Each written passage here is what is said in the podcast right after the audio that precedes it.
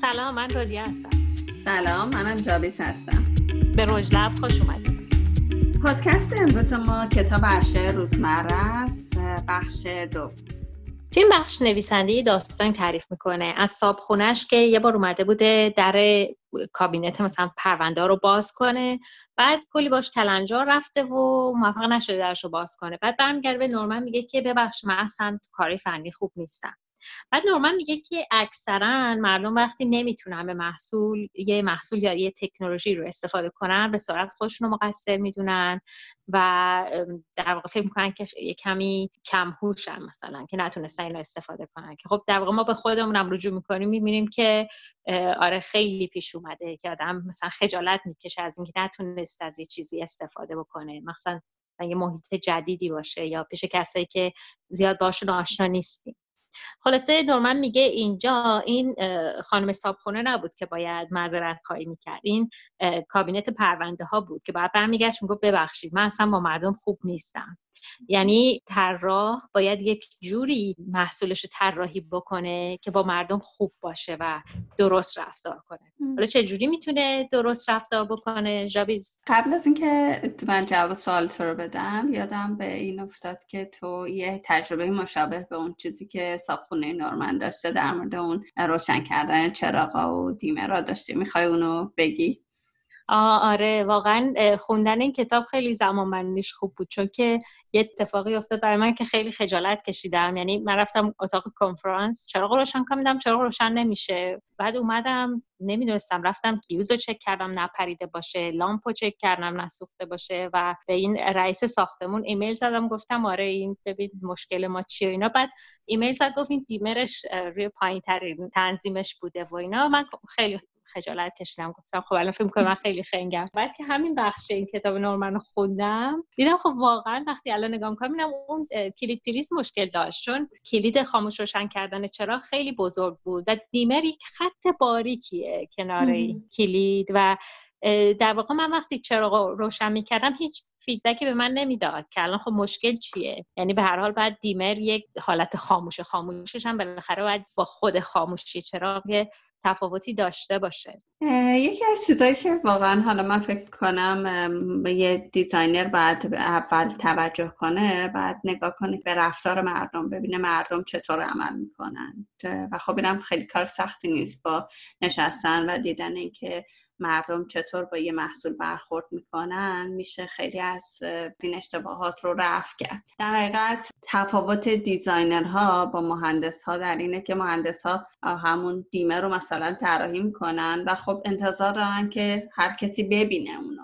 ولی یه designer میاد نگاه می‌کنه می‌بینه که نه مثلا یه نفری که اینجاست و آمریکا زندگی می‌کنه با dimmer خیلی آش ممکنه آشنا باشه و کنار هر چراغی ممکنه دنبال اون dimmer ه بگرده. ولی برای من که از ایران میام اینجا برای اولین بار با dimmer مواجه ممکنه بشم ممکنه که پیدا کردنش تو همون مرحله اول اتفاق نیفته. و خب یه designer این جور چیزا رو در نظر می‌گیره باید بگیره اون فرهنگ های متفاوت رفتار متفاوت آدم ها و هنر designer وقتی مشخص میشه که گاهی اوقات یه مشکلی برای سیستم پیش بیاد یعنی در حقیقت من نتونم چیزی رو پیدا کنم و اون موقع است که می‌فهمه که این محصول با کاربر درست صحبت نمی‌کنه یا درست ارتباط برقرار نمی‌کنه. مثلا وقتی یه designer یه محصولی رو معرفی می‌کنه بعد اون محصول به کاربر بگه که مثلا این دکمه زدی کار کرد یا دستگیره رو اشتباهی کشیدی. و ثانیا بهش بگه که برای رفعش باید چی کار کنه. و برای موفقیت توی این مرحله ما باید شناخت روانشناسانه از فهم و احساس کاربر داشته باشیم. بدونیم چطور انتخاب و ارزیابی می‌کنه و از طرفی منحنی احساسیش در مواجهه با محصول چیه. مثل وقتی که از درست کار کردن محصول احساس خوشایندی پیدا می‌کنه و یا اصابش وقتی که محصول درست کار نمی‌کنه به هم میریزه.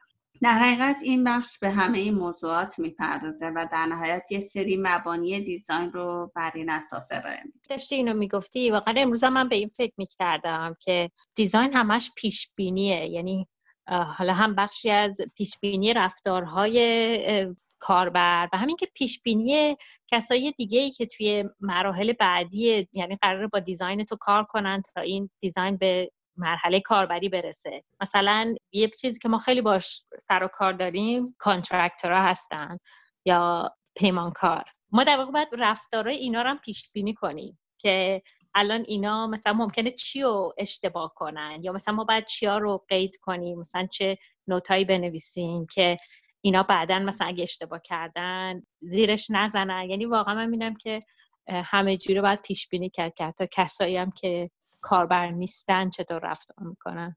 دقیقا همینطوره.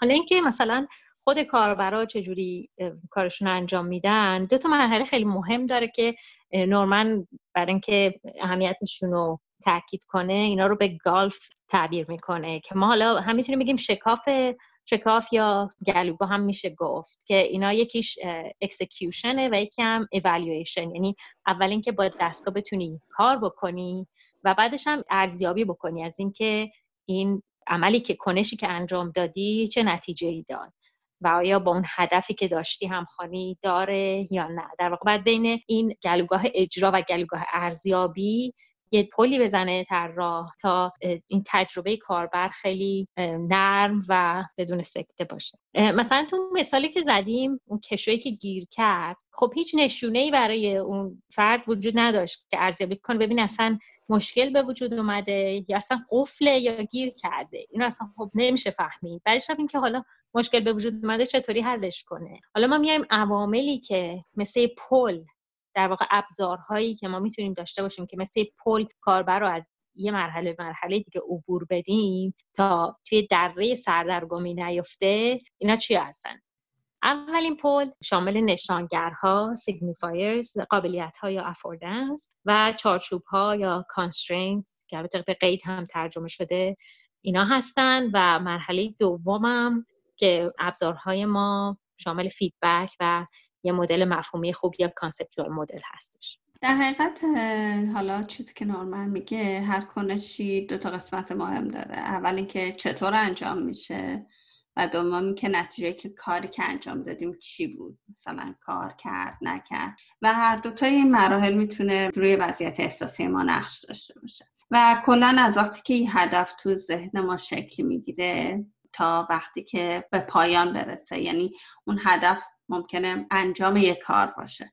مثلا ما نشستیم داریم کتاب می‌خونیم بعد هوا رو به تاریکی میره و خب می‌خوایم یه ذره چراغ رو نورش رو بیشتر کنیم. یکی از مثالای خود نورمنه که میگه تو حیات خونه نشسته توی بالکنی خونه نشسته بودم داشتم کتاب میخوندم و داشت غروب می‌شد و هوا رو به تاریکی میرم و خب به این فکر می‌کنه که یه نور بیشتری لازم داره. در حقیقت اون مرحله اول که شکلگیری هدف توی ذهنش شکل می‌گیره که نور بیشتری لازم در واقع هدفش جالبه که تو گفتی رسیدن به نور بیشتره. چون در واقع روشن کردن چرا خودش یک ریز هدفه ولی خب نور بیشتر هدف نهاییه. دقیقا. و خب برنامه‌ریزی می‌کنه برای این برنامه‌ریزی می‌کنه که چه کنشی لازمه برای اینکه حالا اون نور بیشتر رو داشته باشه. و فکر می‌کنه به اینکه یه چراغ باید روشن کنه. یه همطوری که رودیا گفت چراغ روشن کردن یکی از وسیله های برای اینکه حالا به اون هدفه برسه. بعد مشخص می‌کنی که جزئیات و ترتیب اجرای اقدامات چیه. یعنی مثلا الان دستمو دراز کنم چراغ رو روشن کنم پاشم برم مثلا چراغ رو روشن کنم. یا اینکه مثلا از یه وسیله استفاده کنم که چراغ و دکمش رو فشار بدم. اینو برای تنبلا گفتم.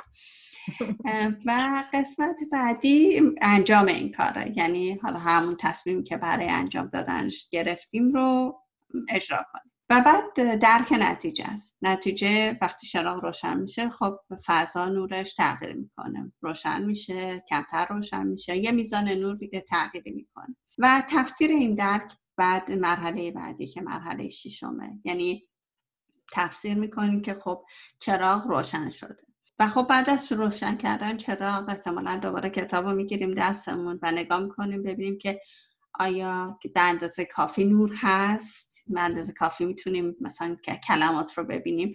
و در حقیقت توی مرحله ما مقایسه نتیجه با هدف اولیه رو انجام میدیم که هدف اولیه که روشنتر کردن فضا بود آیا با روشن کردن این چراغ این هدف تأمین شده یا نه؟ اگه نه یه چراغ دیگه مجبور میشن حالا جالبه مثلا من فکر می‌کردم که خب بعد این که خب چراغ روشن شده و نور خوبی داریم و الان خوشحالیم که میشینیم کتابم رو می‌خوریم ولی در واقع نه مثلا برای ما خیلی عادیه وقتی یه چیزی کار می‌کنه. وقتی ما واقعا یه احساسی در ما برانگیخته میشه که مثلا یه چیزی کار نمی‌کنه. یعنی همونطور که نورمنم گفت دیزاین خوب خودشو نشون نمیده. که ما بدونیم که اکثر تفکراتمون ناخودآگاه هستن خیلی جالبه. چون ما به این دلیل که فقط بخشی از تفکراتمون رو آگاهانه پردازش می‌کنیم فکر می‌کنیم که خب بیشتر تفکرات ما آگاهانه هستن. ولی در واقع این اشتباهه و اینها تمام تفکرات ما نیستن. یکی دیگه از اشتباهاتمون در مورد نحوه فکر کردنمون اینه که تفکر از احساس قابل تفکیکه که باز این هم اشتباهه. در واقع افکار شناختی به احساس منتهی میشن و احساس ما هم به نوبه خودش به افکار شناختی می‌رسه. این بحث برای من خیلی جالب بود که واقعا همیشه به طور سنتی و خیلی کلیشه‌ای ما همیشه فکر رو از احساس جدا می‌کنیم. ولی در واقع این جداسازی کمی هم به ضرر احساس تموم میشه چون ما احساس رو همیشه دست کم می‌گیریم و به نفع عقل همیشه حکم میدیم. اما واقعیت اینه که سیستم احساسی یه سیستم قدرتمند پردازش اطلاعاته. ما از طریق تفکرمون پدیده ها رو می‌شناسیم ازشون آگاهی پیدا می‌کنیم ولی در نهایت این احساس ماست که اونا رو ارزش گذاری می‌کنه. دونالد نورمن خب به بحث احساس خیلی پرداخته و اصلا یک کتاب داره به نام ایموشنال دیزاین طراحی احساسگرا که فکر می‌کنم این کتاب توی ایران به زبان فارسی هم ترجمه شده که هم توی اون کتاب هم توی این کتاب به دستبندی کلی در مراحل پردازش اطلاعات می‌پردازه. نورمن مراحل پردازش رو به سه دسته تقسیم می‌کنه. که این سه دسته شامل مرحله غریزی، مرحله رفتاری و مرحله تعمل یا پردازش است که مقوله احساس تو همه این مراحل نقش داره. مرحله غریزی حالا چی هست؟ مرحله غریزی اون مرحله که ما یه چیزی رو می‌بینیم یه محصولی رو می‌بینیم و یه واکنش سریع و کاملا غیرعادی داریم نسبت بهش. احساسای ما خیلی نقش دارن توی این واکنش. دیداری احساس گویایی احساس لامسه و شنیداری همه اینا به ما کمک می‌کنن که اون چیزی رو که می‌بینیم درک کنیم و بفهمیم که چی هست. حالا یا با تجربه های قبلیمون مقایسه می‌کنیم یا با دیدن اون شی به صورت غریزی می‌تونیم بفهمیم که با چه چیزی ما مواجه هستیم. مرحله رفتاری وقتی که ما اراده می‌کنیم که یه کنش رو انجام بدیم. یعنی به طور خودکار بدون اینکه به جز جز اعمالمون توجه کنیم یه کار رو انجام میدیم. مثلا یه کتاب رو می‌بینیم بعد برمیداریم کتاب رو ورق می‌زنیم. دیگه دقت نمی کنیم داریم از سمت راست ورق می‌زنیم یا سمت چپ. در حقیقت که اون کلمه ها رو که می‌بینیم او این انگلیسیه پس بعد از چپ ورق بزنم. یا این فارسی بعد از راست ورق بزنم. یا مثلا یه دگمه رو می‌زنیم. دیگه دقت کنیم با کدوم انگشتمون این دگمه رو فشار دادیم. چطور این کار رو انجام دادیم. یعنی اگه یه نفر از ما بعدا بپرسه که دکمه رو با کدوم انگشتت فشار دادی باید یه مروری بکنیم تا یادمون بیاد. ممکنه بلافاصله. ممکنه هست اصلا یادمون نیاد. توی این مرحله رفتاریه که ما اصولا به فیدبک نیاز داریم که مثلا می‌خوایم بدونیم که آیا دکمه رو زدیم درست زدیم کار می‌کنه یا اشتباه زدیم. می‌تونه احساس کنترل و رضایت یا عدم کنترل و احساس درماندگی رو به ما بده. مرحله آخر که مرحله تأمل یا پردازش یا هم مرحله reflective هست عمیقترین مرحله شناختیه. مرحله جمعبندی آگاهانه یه تجربه است. در حقیقت این مرحله به نظر من مرحله که ما تجربه کاربر یا همون user experience رو شکل میدیم. یک کاربر بعد از انجام یه سری رفتارها یک مواجهه با محصول یه تجربه خوب رو کسب کرده یا یه تجربه بد. و این تجربه توی ذهنش میمونه شروع می‌کنه به تحمل کردن و پردازش اون. این قسمته که یه جایی یه کاربر برمیگرده و یه محصولی رو می‌خره دوباره و یکی از های وفادار یه برند میشه یا اینکه توی این مرحله به این نتیجه می‌رسه که نه تجربه خوبی نبود. من این برند رو بل می‌کنم. دقیقا. اینجا وقتی که حالا اون که کاربرای خوشحال بودن که دوباره برمیگردن می‌خرن یا به دیگرانم توصیه می‌کنم من اینجا شنیدم که هر کاربر راضی نه تا کاربر دیگرم در واقع رضایتشون رو جلب می‌کنه تشویق می‌کنه که از اون محصول استفاده کنن. ولی خب یه عده کاربرم هستن که اینجا در واقع مقصرهای بیگناهن یا محکومان بیگناهن که نتونستن از اون محصول خوب استفاده کنن و در واقع تجربه کاربریشون به شکست خورده و طبق معمولا خودشون رو محکوم کردن که خب نتونستن از پس استفاده از این محصول بر بیان. و خب طراحی های موفق هستن که این رفتارها و احساسات مردم رو پیش بینی کرده باشن. همونطور که گفتیم دیزاین همش پیش بینیه و در واقع اقدام کردن برای رفع مشکلات آینده است و چاراندیشی برای مشکلات آینده و محتمل هستش. واقعا خیلی کم پیش میاد که یک کاربر فقط با یه محصولی مشکل داشته باشه. حالا یا نرم افزاره یا چه می‌دونم آبربانکه یا یه چراغ همونطور که گفتیم. اگه شما یه مشکلی با یه محصول دارین به احتمال خیلی زیاد تنها نیستین و این مشکل رو خیلی های دیگه هم دارن. پس در واقع این مشکل طراحی اون محصول هستش که نتونسته نیازها و رفتارهای انسانها رو پیش بینی بکنه. یه مثال خیلی بارزش که در واقع حیاتی هم هست مثال درهای استراری هستن که خب اینجا این درها باید حتما به بیرون باز بشن که احتمالا همه جای دنیا اینطوریه. چون در واقع فلسفه طراحی انسان محور حالا بعدا هم باز توی بخش شیش فکر کنم بهش می‌رسیم. طراحیه که خب همه انسان های دنیا بتونن ازش کم و بیش یه نتیجه رو بگیرن چون بر اساس رفتار و روانشناسی انسان طراحی شده. درهای آتش سوزی باید حتما بیرون باز بشن چون رفتار پنیک انسان ها اینه که خودشون به در میکوبن یا در رو فشار میدن برای اینکه باز بشه. و خب وقتی که نمی‌تونن فکر کنن در سر ترس و وحشت فکر کنن که خب در قفله یا مشکل داره و خیلی ها به قیمت جونشون تموم شده. یکی از چیزهایی که نورمن حالا برای اینکه این اشتباهات پیش نیاد پیشنهاد می‌کنه و جالبم هست روت کاز آنالیزیس رو پیشنهاد می‌کنه. در حقیقت آنالیز ریشه یابی. و اینکه میگه که انقدر چرا بپرسیم که مثلا یه اشتباهی اتفاق افتاده چرا این اتفاق؟ و وقتی به انسان می‌رسین اون چرا رو متوقف نکنین. همینطوری پیش برین تا ببینید که پایه و اصل کنش ها چیان چه اتفاقاتی افتاده. و بتونیم اونا رو توی طراحی بیاریم و به این شکل اشکالاتی که محصولات اصولا برای آدم ایجاد می‌کنن پایان بدیم و خب یه چیز دیگه ای که باز از روانشناسی مثبت آورده توی این بخش بحث flow هست که یه زمانی چیکسنت‌میهایی اون اومده بحث flow رو صحبت می‌کنه ازش و میگه که وقتی مهارت ها و challenge ها هر دوتا توی یک میزان بالایی هستن فرد وارد مرحله flow میشه. flow مرحله هیجانی که انسان به مرحله شور و شعف انجام یک کاری می‌رسه که همینطور دوست داره انجام بده و بره جلو. مثلا کسی که میشینه مثلا ساعت ها نقاشی می‌کشه زمان رو نمی‌فهمه و همینطوری انجامش میده. یا مثلا وقتی یه نفر داره یوگا می‌کنه و کاملا توی انجام یوگا غرق شده. یا خیلی خیلی چیزهای دیگه.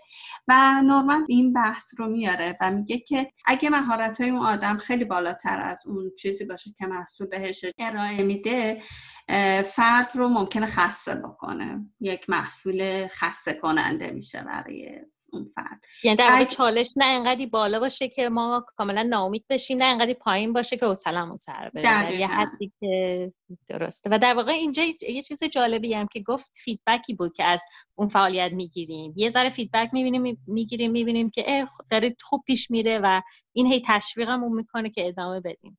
دقیقا همینطوره. یعنی در حقیقت ما نه, نه فرد باید سردرگم بشه و ناامید بشه نه باید خسته بشه. باید اون توازن بین این مهارت و challenge ها باید با هم دیگه یه توازن خوب وجود داشته باشه. که البته توی بازی کامپیوتری این خیلی استفاده میشه. بحث flow خیلی توی بازی کامپیوتری هست و عملا برای من که خیلی پیش اومده و عملا همه بازی کامپیوتری uninstall کردم روی کامپیوترم که ساعت ها نشینم. البته این مال خیلی سالهای پیشه که ساعت ها ممکن بود یه بازی کامپیوتری من رو به خودش مشغول کنه. من اصلا نمی‌دونستم تو اهل بازی کامپیوتری هستی آره به خاطر اینکه ساعت در تو دوره لیسانس هم کلا آنینستال کردم که دیگه سراغش نرم و دیگه هیچ وقت هیچ بازی رو نذاشتم. ممنون از که با ما بودید. با تشکر از جان بارتمن سازنده موزیک پادکست. جر درکسن برای پشتیبانی فنی